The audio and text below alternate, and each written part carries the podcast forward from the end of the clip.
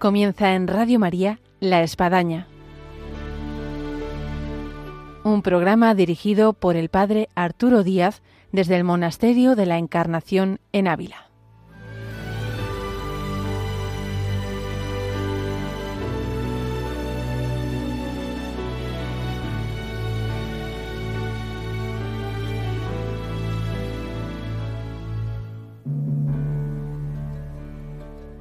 Hola, buenos días. Les habla el Padre Arturo Díaz. Bienvenidos a La Espadaña. La Espadaña hoy, en su último viernes de mes, toca la vida y obra de San Juan de la Cruz con María Ángeles Álvarez.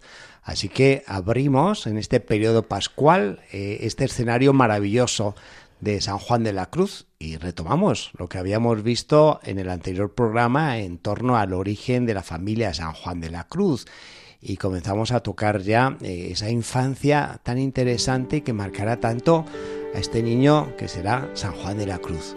Bienvenidos a la Espadaña y ahora comenzamos.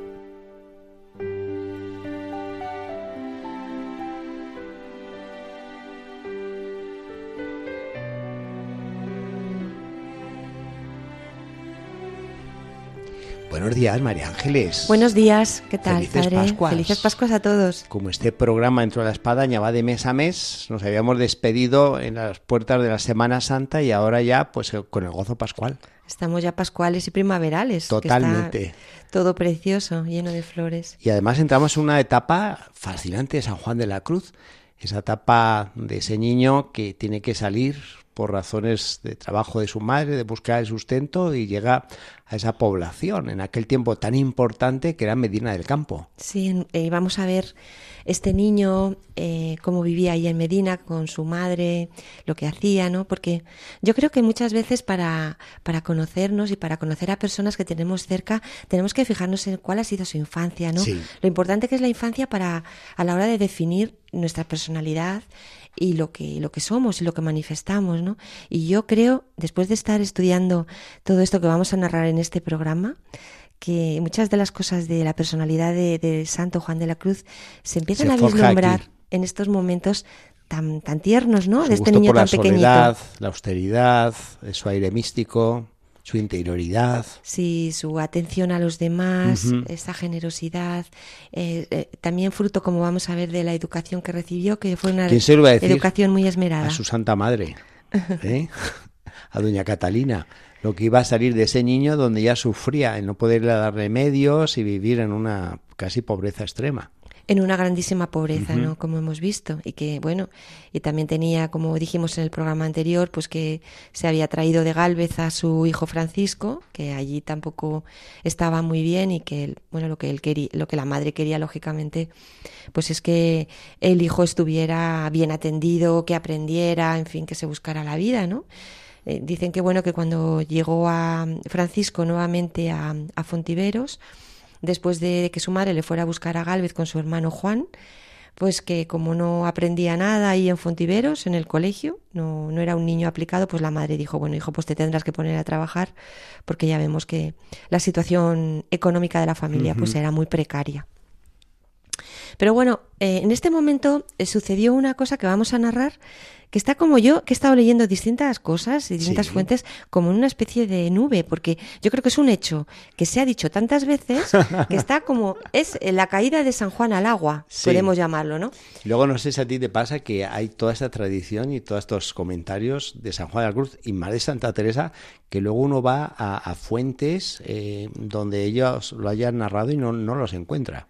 Sobre todo porque parece ser que San Juan en vida eh, lo debió de contar muchas veces, Sí. pero claro, a cada uno o cada uno lo entendió de una manera o, otras fuentes contaron lo que pasó, porque claro, lógicamente esto que vamos a contar, pues había otros niños y otras personas que lo vieron y que pueden decir, no, pues fue así o fue así. Y todo Bueno, pues quedó que pongan atención nuestros oyentes y será para ir a esa charca. Parece ser que, que siendo niño, pues que se cayó en una laguna. Eh, bueno, como vamos a ver en este programa, y lo que digo de esto de, de esta nube, es que est- en esta laguna se debió de caer en Fontiveros. Sí, sí. Pero luego tuvo otra caída, que también está atestiguada, una segunda caída en un pozo en Medina del Campo. Entonces, como él debió de contar esos dos hechos, que también son los dos curiosos en su infancia, de caer en el agua, parece que está como, como Se muy sumaron, mezclados, sí. sí. Entonces, Bueno, yo voy a leer ahora un texto que he Pasa sacado. un poco con Santa Teresa con sus dos salidas por enfermedad, que a veces también las mezclan. Una a castellano en moriscos con su hermana y la otra a becedas con la curandera. Y bueno, y lo mezclan y son dos salidas diferentes. Aquí quizás fueron dos baños diferentes. Exactamente. También. No se sabe. Vamos a, vamos a hablar de los dos y Muy vamos a, pero vamos a ver cómo tienen elementos que he estado yo mirando y pensando un poco diferentes. En el primero, en el de Fontiveros, ¿no? En esta caída al agua, eh, nos dicen así que siendo niño jugando con otros niños junto a una laguna muy cenagosa junto a la villa de Medina del Campo o de Ontiveros, aunque más cierto está que era en Medina del Campo, cayó en ella y entrándose hasta el pescuezo en el cieno, y luego ganó de dicha laguna, y no pudiendo salir, y estando muy a peligro de ahogarse, dijo se le apareció una señora muy hermosa y resplandeciente en el aire, que entendió ser la reina de los ángeles, María Nuestra Señora, y le pidió y dijo con mucho amor, Niño, dame la mano y te sacaré. Pero viendo a esta señora, no se atrevía a darle la mano para no llevar, para no llenarla toda de barro, porque dijo no quiero ensuciar estas manos tan bellas. Ella le sonreía y le decía con palabras amorosas Niño, ven aquí tu mano y yo te sacaré. Aceptó a pasar por allí un labrador que venía del campo y lo sacó de allí. Bueno, ya vemos esta fuente que ya nos está diciendo que o Medina del Campo o Fontiveros, Sí. ¿no? Lo que, lo que pasa es que parece ser que esto mm, debió de pasar en Fontiveros. Como vamos a ver, en Medina del Campo pasó otro caso también, ¿no? Era un niño pequeño, cayó en una, en una, en una ciénaga, ¿no? En una laguna. Y bueno, parece ser que este, este hecho, eh, según nos dice el padre José Vicente Rodríguez y los estudiosos de San Juan, pues lo refirió muchas veces el santo, que lo contaba con, con gracia, eh, diciendo que, que, bueno, que él era, él decía que él lo que quería era ahogarse antes que ensuciarle la mano a la Virgen, ¿no? Es una cosa como que a mí me ha parecido como De qué delicadeza. de delicadeza y, de, y de ternura, ¿no? Y que también lo contaba con gracia, o sea, lo contaba con alegría. Debía de tener en est- esta primera caída, debía de tener entre cuatro y cinco años. Es decir, y bueno, se considera uno de los milagros de- del santo, porque como, eh, como he leído en el texto anterior, pues fue un labriego que pasaba por allí, pues que, que le sacó al niño del agua. ¿no? Luego vamos a seguir narrando cosas y luego vamos a ver cómo, cómo hay otro, también vuelve otra vez al agua, pero ya siendo un niño un poquito más, más mayor, en Ya Medina del A Campo. lo mejor daba alguna abrazada. En este caso, el pobre niño se veía sumergirse. No, porque en este caso es una ciénaga y como vamos a ver más adelante fue un pozo, pero bueno, no vamos a adelantar Vale, vale, los bien. acontecimientos. Bueno, eh, em, la madre se dio cuenta que tenía que marcharse de Fontiveros, tenía que dar de comer a los niños y entonces decidió ir a, a poblaciones un poco mayores, donde pudiera encontrar trabajo y donde los- sus hijos pudieran encontrar ocupaciones y donde pudieran encontrar también más eh, educación. Y primero se va a Arevalo, ¿no? que es una villa un poco mayor y bueno, que, que es una belleza también de localidad eh, aquí de la provincia de Ávila, ¿no? Sí. que recomendamos a todas aquellas personas que no la conozcan. En- no solo porque se puede comer un tostón muy rico asado, Es famoso también porque se pueden comprar buenos muebles, porque vivió ahí San Ignacio de Loyola 10 años en la corte, en fin, que, que- que hay muchos motivos para ir. pero también porque Sí. cuando se pasen por allí, pues que se acuerden que estaba por allí un niño pequeñito con su madre viuda, ¿no? Que se llamaba Juan, Juan de Yepes en este momento y que andaban por allí, ¿no? Y bueno, pues que estas, estas villas eh, castellanas que tienen tanta historia, ¿no? Y una de ellas es esta tan bonita. Bueno, se acomodaron eh, en casa de un mercader eh, y bueno, pues para trabajar con él en el oficio que la madre tenía, que sabíamos que era hilandera, que era costurera, ¿no? Y que como también hemos comentado, pues que vivían en las casas, ¿no? Estas personas vivían en las casas que les daban trabajo, pues como personal de, de servicio y también de, de- de realizar las labores, ¿no? En Arevalo eh, nos cuentan las crónicas que su hijo Francisco tuvo una, una conversión y mm, realmente luego después cuando ya leemos eh, los textos de, de su herma- de Francisco, el hermano de San Juan de la Cruz, ¿no? del que estamos diciendo que tuvo conversión en estas épocas, nos encontramos también con otra persona muy espiritual que podemos llamar muy santa también, que es Francisco de Yepes. Su hermano, sin duda. ¿Eh? igual que la madre, Catalina Álvarez, ¿no? Es una familia que respiraba pues santidad, ¿no? Como tantas veces se ve en tantas vidas de los santos, ¿no? esos ambientes pues tan santos y, tan, buenos, ¿no? Y bueno, en este momento la madre Catalina eh, pues es la que animó también a su hijo Francisco a que se casara con su novia, una novia que, que era natural de Muriel y que se llamaba Ana Izquierdo. Bueno, como vamos a ir viendo a lo largo de la vida de San Juan de la Cruz, Ana Izquierdo es una, una mujer que ayudó muchísimo a esta familia, que ayudó muchísimo a su marido, a, sus, a su a, Juan, a su suegra, a todo el mundo, ¿no? Una, una gran mujer también, ¿no? Un gran apoyo. Y, y que además, como, como vamos a ver, tanto Francisco como Ana, y siguiendo también un poco lo que veían en Catalina, ¿no? Eran personas que se, que tenían siempre los ojos en los pobres que había en la ciudad para socorrerlos. Nos llama la atención este dato, sobre todo porque ellos eran también muy pobres y casi no tenían para comer ni para vivir. Pero sabemos que, que, que el propio Francisco, cuando veía a alguno en la calle, pues se le llevaba a casa y bueno, pues allí el niño Juanito, que tendría pues eso, cinco años, como hemos visto, ¿no? Por ahí anda más o menos, pues aprendió a cuidarlo con cariño y vemos que este es quizás el comienzo pues de algo a lo que vamos a ir viendo hoy que se dedicó eh, San Juan en toda su infancia, que es atender a los pobres y a los enfermos y a tratarles a todos con mucho, con mucho cariño y con mucho respeto. Sí. Después de un tiempo de, vivir en Arevalo, pues eh, la familia se fue a Medina del Campo.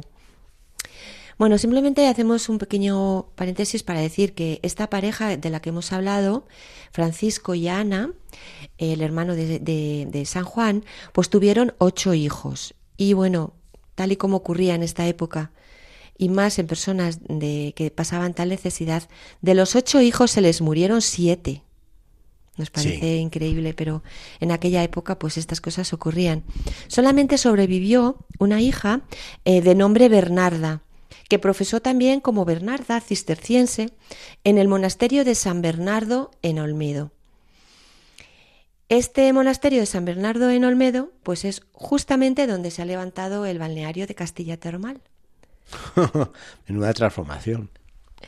Yo que lo conozco desde, desde que eran ruinas, antes de que se levantara el balneario, pues, pues sí que sabía que había sido un monasterio de Bernardas, pero nadie me dijo que ahí había estado una sobrina de San Juan de la Cruz. Son descubrimientos que uno hace en el tiempo, efectivamente, sea de ruinas como digamos así, de hoteles, balnearios, lo que sea, que dice, pero si es que esto era un convento, esto era un monasterio, aquí hubo figuras importantes y en este caso pues nada más y nada menos que una sobrina de San Juan de la Cruz. La única descendiente. La única, y que muera monja pues acabó ahí la descendencia. Ahí acabó en el cielo espiritual total. Y además es que, se, es, es que tenía como nombre religioso Bernarda de la Cruz, cogió el mismo nombre de su ah, tío.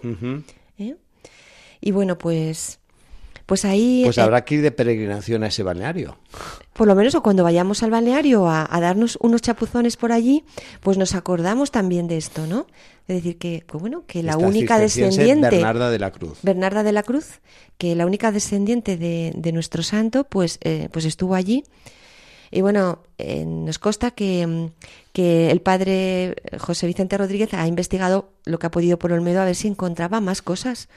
Bueno, tenemos también, y lo hemos mencionado aquí en el programa, el paso de Santa Teresa por Olmedo, camino de Medina del Campo, cuando iba a fundar. Sí, sí, o sea que, que bueno, que, que, es un sitio, pues como sabemos, de paso y un sitio, además, una, una villa castellana también muy, bonita, muy preciosa, sí, que merece muy histórica, la pena. Por mucho tiempo fue de la diócesis de Ávila, incluso de la provincia de Ávila, y luego en esa nueva limitación, limitación no, nos quedó en la provincia de Valladolid, y es de la, también de la arquidiócesis, lógicamente, de Valladolid.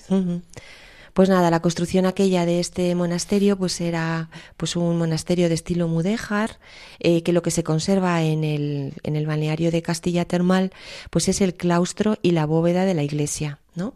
Eh, que fue, sobre fue en el año 2005 cuando se construyó el balneario.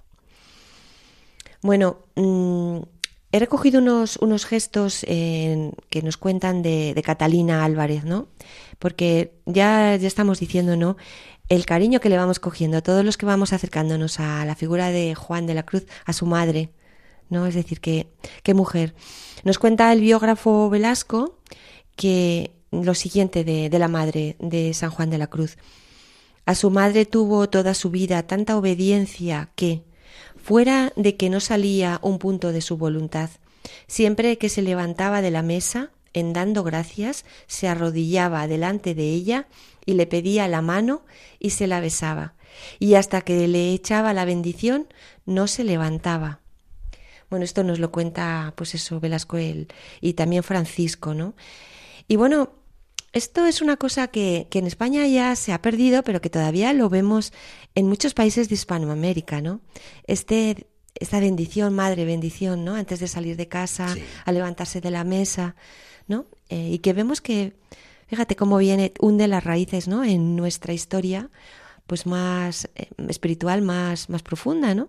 En este caso vemos cómo este gesto que todavía se sigue manteniendo en, estos en muchos países. En España ya se está perdiendo, se ha perdido mucho, pero en estos otros países de Hispanoamérica, porque también lo hacía la familia de, San Juan de la Cruz. Nos imaginamos que también la de la Santa debía de ser un poco lo, lo normal, sobre todo cuando, yo creo que es cuando también en la casa se sabía, ¿no? Veías que tenías una madre tan, tan buena, tan espiritual, como era Catalina, decir, madre, deme la, la bendición, ¿no? Esto que está mencionando de María Ángeles, yo, vamos, lo recuerdo el tiempo vivido en Sudamérica como era algo, vamos, muy natural. De padre, madre, dame la bendición y, bueno, daban bendiciones a algunos como obispos, ¿eh? muy solemnes, como signo de cariño, de protección, de acompañamiento espiritual, en fin, de, de que le vaya bien al, hijo. Sí, sí, no es la capa de, de, reconocerle, es muy bonito, no es el reconocerle a tu padre o a tu madre la capacidad de bendecirte, o sea, de, de ayudarte también desde un punto de vista espiritual. Es decir, eh, le, le, venían a decir a Catalina, Catalina, nos has dado de comer lo que podías en esta humilde mesa, pero también nosotros queremos que, que nos des de comer. Algo para nuestro espíritu, bendícenos que en la vida necesitamos apoyo, ¿no? Me pareció, bueno, pues he recogido este dato que me ha parecido como muy entrañable. Sin duda. De las cosas de, de San Juan y de su madre. Bueno, la familia, como estamos diciendo, se fue para Medina del Campo, eh, dejando Arevalo y Fontiveros, ¿no?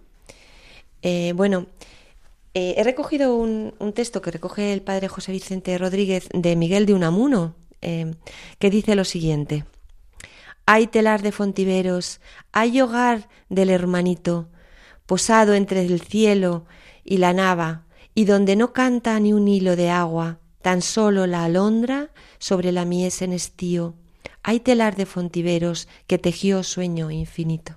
Qué bonito. Yo no lo conocía, María Ángeles. Sí, bueno, pues es. Más de Unamuno y. Es de Unamuno hablando de San Juan de la Cruz. Y, de expresión poética. Que le, le, le, gustaba, le interesaba mucho, pues lógicamente la vida de San Juan de la Cruz y era un gran. Le gustaba viajar por Castilla y bueno, pues, pues ahí por Fontiveros eh, debió de ir buscando las, las, huellas de, de nuestro santo. Bueno, llegan a, a, Medina del Campo y se asientan en una casa en la calle del Marqués de la Ensenada. En esa misma calle, pues está, eh, se levantó el convento de la Magdalena y luego después eh, el de las Carmelitas Descalzas, fundado por Santa Teresa. Bueno, pues ahí, eh, bueno, nos he recogido un, un este, este, este, este dato, ¿no? Esta pequeña casita que tenía Catalina, que era alquilada, ¿no? Y que era propiedad de doña María de Torres Inestrosa, y que luego mm, pues que fue cedida mm, por esta, por María de Torres Sinestrosa, a, a los carmelitas descalzos para que edificaran un convento en el mismo lugar donde vivió eh, San Juan. ¿no? Bueno, pues. Bueno, eh, Catalina cuando llega, pues lo primero que hace es en buscarle un sitio para que pudieran educar a Juanito, ¿no? A Juan. Y entonces le busca eh, un sitio que es la institución de los doctrinos bueno, pues que es una institución que, pues que había en distintas ciudades de, de Castilla, ¿no? En Salamanca, en Sevilla, en Valladolid, en Palencia, en Toledo.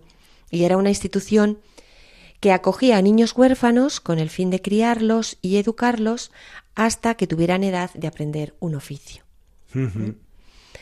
Eh, bueno, estaba mirando un poco cómo podría, cómo eran, ¿no? Esta institución y, y era realmente como un internado, en donde, bueno, había una disciplina monástica, había una serie de horarios fijos que los niños tenían que cumplir, y donde se les enseñaba pues la doctrina cristiana, a leer, a escribir, a contar y también les enseñaban el modo de ayudar a, la misa, ¿no? Esto nos lo cuenta su hermano Francisco, que como sabemos es uno de los biógrafos más autorizados en las cosas de su hermano. Dice, Juan, siendo niño, era muy hábil y aprendía bien, y así le pusieron para que aprendiese en los niños de la doctrina en Medina del Campo. Y en poco tiempo se dio tan buena maña que aprendió mucho y pedía para los niños de la doctrina. Como vamos a ver, eh, pues era un niño muy inteligente, muy avispado, muy trabajador y como un gran estudiante. Así hizo toda la carrera que vamos a ir poco a poco narrando, siempre de manera brillante. Y es lo que también vamos descubriendo siempre cuando leemos al santo, que era una persona muy instruida, ¿no? Y lo era, como vemos, desde que era muy pequeñito y que ya con los doctrinos empezó esta, eh, esta educación. Sí, sí. Y también lo último que he dicho, ¿no? Eh, que también otra de las cosas que tenía que hacer era pedir para los niños de la doctrina que bueno, era una de las ocupaciones que tenía que hacer estos niños y que Juan durante toda su infancia fue un niño mendicante, podemos decir, un niño que iba pidiendo, como vamos a ver aquí para la institución de los doctrinos, para el hospital de Bubas, para los distintos sitios en los que él estuvo y ayudó, él también tenía una parte de su horario de ir por las calles, pues pidiendo, ¿no? Su madre, además, em, bueno, pues eh, te ponía también a Juan a aprender algún oficio, porque decía, bueno, de algo tendrá que ganarse la vida este hijo. Es decir, no solamente tendrá que aprender a leer y tendrá que, formarse, ¿no? sino también tendrá que aprender algo pues para salir adelante. Y entonces pues le enseñaba oficios de carpintero, de sastre, de entallador, de pintor, ¿no? Eh, estos sitios donde la madre le iba poniendo como aprendiz a Juan, pues también nos van mostrando algo que él fue aprendiendo y luego fue desarrollando. Eso yo estaba pensando, ¿quién le iba a decir a su madre lo bien que le iba a venir a ese niño todos estos oficios por los conventos que luego tuvo que llegar a fundar, en razón de hacer de albañil, hacer de sastre, de pintor, de todo. Exactamente, o sea que se encontró en las fundaciones que y los sitios, como ya hemos visto también en el caso de la Santa, ¿no? de Teresa, ¿no? que eran fundaciones tan precarias, con tantas necesidades y que tenían ellos que salir adelante. O sea que ahí pintaban ellos. Ella, Teresa y Juan pintaban, no andaban llamando pintores, ¿no? Y si tenían que hacer algo de madera, pues también lo hacían ellos, ¿no? Y todos estos oficios que, que Juan aprendió, pues le, le sirvieron mucho luego en su vida pues para, ya sabemos que hasta para ser albañil en algunas de sus fundaciones, ¿no? hortelano. De todo, maestro de, obras, carpintero, fontanero de la época, en fin, de todo. En aquel tiempo estaba al frente de, de, los doctrinos de Medina don Rodrigo de Dueñas y Ormaza, que es una figura muy, muy especial. Yo he estado leyendo un poquillo lo que he encontrado, lo que he encontrado de él, ¿no? Era un judío converso, era millonario y, y era cambista y fundó eh, además en el año 1550 un convento, un convento de monjas con la advocación a María Magdalena para recoger a mujeres que estaban perdidas, a mujeres que estaban que habían sufrido algún problema en su vida, que estaban abandonadas de la familia, ¿no? Y bueno, pues fundó este, este convento y, lo, puso además en Medina del Campo, que era un lugar pues que donde había mucha gente en movimiento, ¿no? Porque era un lugar de feria y donde, bueno, era un podemos decir un foco, ¿no? de vida social y, sin duda. y mercantil, entonces bueno, pues mm. nos imaginamos que en aquella época en la que las mujeres sufrían tanto también, ¿no? Una época dura para toda para todas las mujeres aquellas que se encontraban por haber tenido algún problema en su vida al margen de todo, se encontrarían tiradas en la calle como mendigas, con pocas posibilidades de salir adelante, ¿no? Tan solo pensemos lo que era la, viudez en esa época y tantas viudas de maridos que habían ido a la guerra, que habían ido a América y se habían quedado solas. Y que las pobrecillas pues estaban ahí, habían tenido cualquier problema, los, la familia las había echado por algún motivo, repudiado, en fin, y entonces se encontraban en la calle. Eh, y entonces, bueno, pues este señor pues hizo esta, esta labor, que realmente una labor importante. Bueno, y los niños doctrinos pues tenían eh, que hacer pues una serie de contraprestaciones a las a lo que a lo que les iban enseñando. Claro. Así que bueno, eh, sí que vamos a, a, verlo ya en el, en el próximo programa. Vamos a meternos más en, en este en, lo que era esta institución de los niños doctrinos, ¿no? Y también vamos a ver cómo se va a juntar junto con esto eh, el trabajo de, de, Juan en el hospital llamado de Bubas o de la Concepción, ¿no? Y también con el colegio de la Compañía de Jesús. Creo que, que también se funda en estos años, a partir del año 1551-1552, ¿no? 51, que es cuando llegan los jesuitas a Medina del Campo. Y vamos a ver cómo la confluencia de estos tres instituciones tan importantes en donde estuvo este niño Juan de la Cruz van a determinar mucho la formación eh, tanto académica como personal y espiritual de nuestro, de nuestro santo Juan de la Cruz. Es decir, lógicamente, en un sitio como Medina del Campo, como decimos, donde había tal cantidad de movimiento de todo, pues también había también vida espiritual. María Ángeles aparecerá Santa Teresa.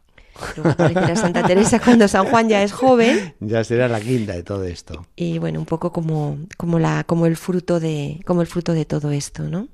Muy bien, María Ángeles, pues muchas gracias por este repertorio de San Juan de la Cruz en esta su infancia que tanto nos hace prever lo que, como dice Simeón en el templo ante el niño, ¿no? Y decían los que escuchaban eh, eh, lo que será de este niño. sí, sí, este no. Niño. La verdad es que en el fondo eh, yo pensaba, ¿no? Cuando preparaba esto, digo, Juan tuvo muchos problemas a lo largo de su vida y en su infancia, ¿no? Muchas miserias, pero también tuvo mucha suerte de estar en Medina del Campo en este momento. Sí. Y pese a ser un niño pobre y tener que hacer, como vamos a ver, mendigar, atender enfermos, y todo, pero tuvo, como vamos a ver, grandes maestros eh, a, que le ayudaron mucho y que hicieron el, el hombre que espectacular, ¿no? Que fue a lo largo de la vida, porque realmente esas fases de formación en la infancia, pues determinan luego la vida de las personas.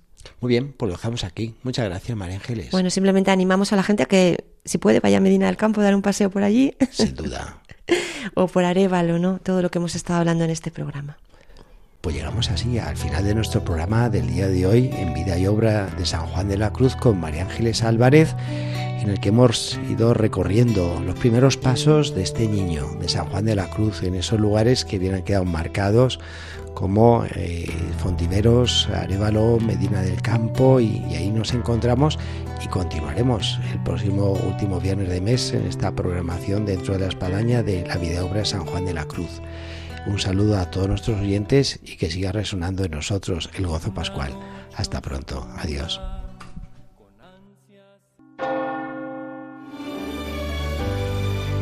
Han escuchado en Radio María La Espadaña, un programa dirigido por el padre Arturo Díaz desde el Monasterio de la Encarnación en Ávila.